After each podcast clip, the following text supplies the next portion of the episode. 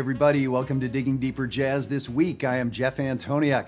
So, what I want to do is talk about a little stylistic difference between swing music and bebop music. So, style the style of swing, let's call that sort of 30s, 40s, think big band kind of stuff. And then bebop, so 40s into the 50s, Charlie Parker, Dizzy Gillespie, all that. So now, of course, there was a continuum between that music. There were people that played in both styles. It happened on the same street in the same city, but there was this kind of change that went on. Now, 50, 60, 70 years later, um, we get expected to play those songs side by side in a set. And so I hear this from some of my students. A lot of the people inside Jazzwire is how do we play? How, how, are, how do we sound convincing between these styles? And there's some very uh, tangible mechanical things that we can do. So I want to jump into this with you. Uh, I also want to talk about four upcoming one day workshops, online workshops. We offered 20 of these in the year 2020. And uh, we're going to be doing more this year, four great workshops. I'll tell you about those in just a second. I'd love to have you register. They book up within a handful of days. So today would be the day. Okay, so swing music. So I'm talking about Duke Ellington. How about this one uh, in a mellow tone?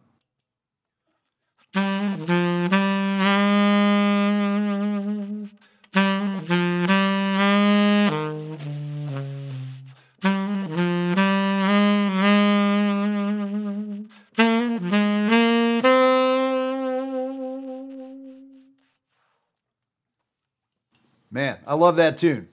Beautiful song. Uh, very lyrical, very romantic sounding, all that kind of stuff. Now, how about a Charlie Parker tune like um, Scrapple from the Apple?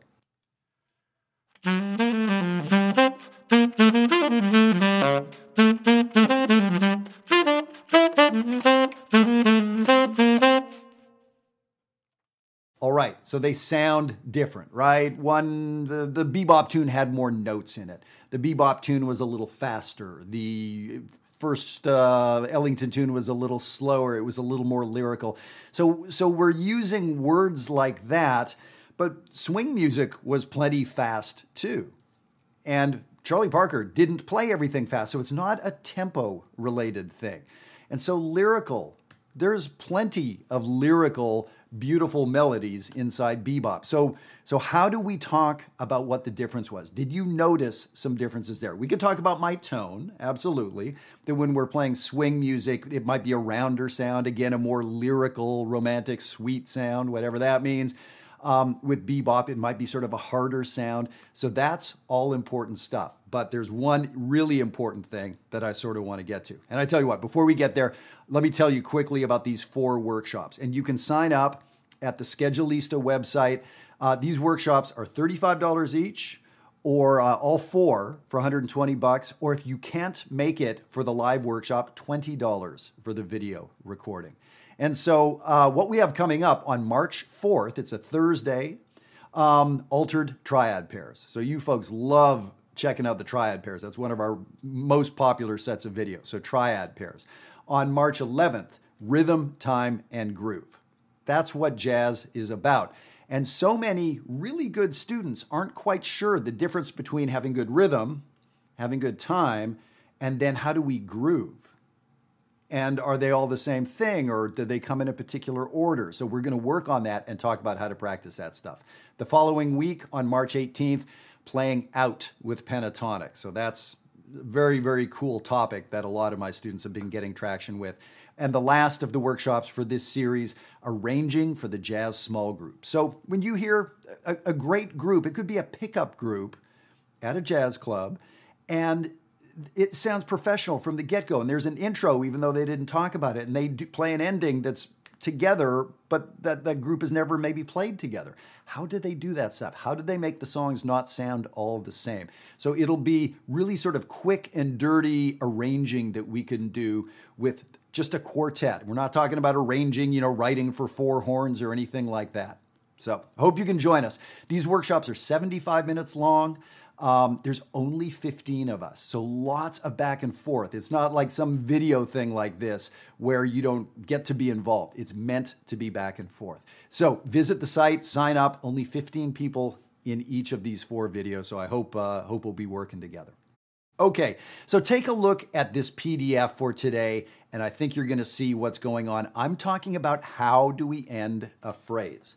When I was playing the Duke Ellington tune,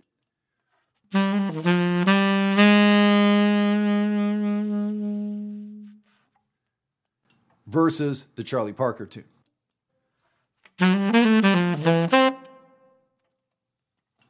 A longer note on the first swing tune, and then that chopped off bebop sound. Ba-doo, ba-doo, ba-da, bebop, bebop. That's what's going on. So look at the PDF. Item number one, can you play this line? That simple, and we want to taper that last note.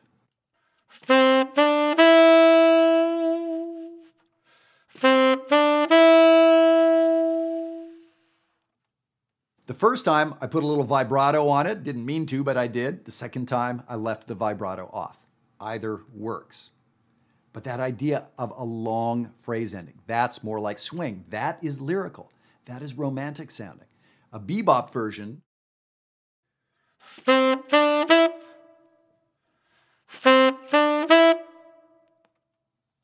That bop, bebop, that bebop ending. It's short. It's a little harsher, and people would call it urban, or they would call it gritty, or they would call it rhythmic, but it's not exactly romantic, and it's not exactly lyrical, and it's not really how the human voice would normally sing something. That was one of the big innovations of bebop. So when you're playing a bebop tune and you're not snapping those last notes of every phrase off, you're doing it wrong. So that's what I have to coach some people is to get those phrase endings tighter. Here's the thing that's not easy to do. Whether you're muting strings with your right hand or lifting the string with your left hand, if you're a bass player or guitar player, or what it takes on a wind instrument to do that, to hit a note and have it stop dead without going sharp or flat or squeak or miss pitch or whatever, that's a big deal. So I'm not here today to talk about the technique of trombone or flute or saxophone, but the musical concept. Listen to it. Listen to your favorite players play and see if they're playing with longer phrase endings or shorter. Perhaps they're mixing them up. It's a very cool thing to listen to. So you need to practice the long notes. That's what we see here in item number three, those long notes.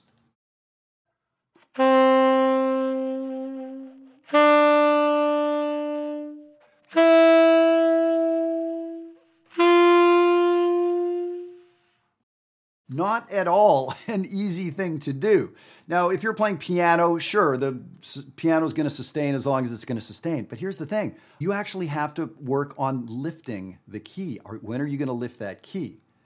And the opposite, of course, would be a bebop thing, right? So that idea of tapering long notes is really a big deal, and especially on a wind instrument.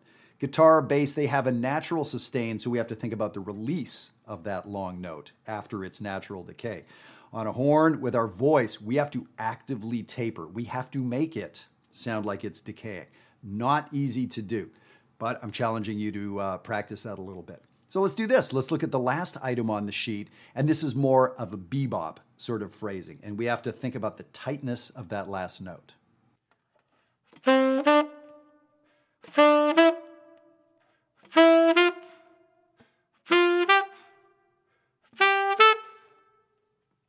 Hopefully that sounded easy to do. It's not. To be able to play long, short, to play accented and more accented, do dot, bebop.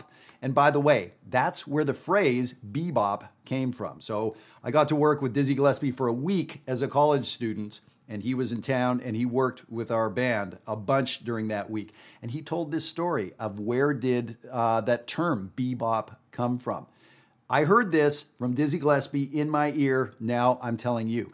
I don't know if it's a true story because Dizzy kind of liked to, uh, he was a great orator. Um, I don't even care if it's a true story because I heard it from Dizzy and it makes a lot of sense. He was talking about he and Charlie Parker playing at Minton's Playhouse on 52nd Street in New York City.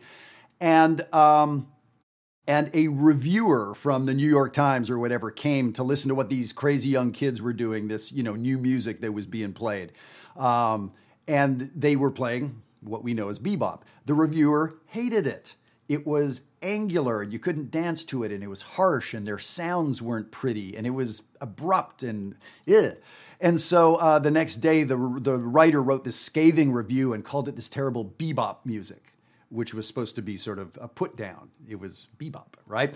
Um, but the reviewer heard something important. He heard the phrase endings and how different it was from the tapered phrase endings of what came before, bebop. So Dizzy told that story, and so he got on stage the next night and said, "Well, we're going to play some of that bebop music that the uh, that the Times liked so much, or whoever it was."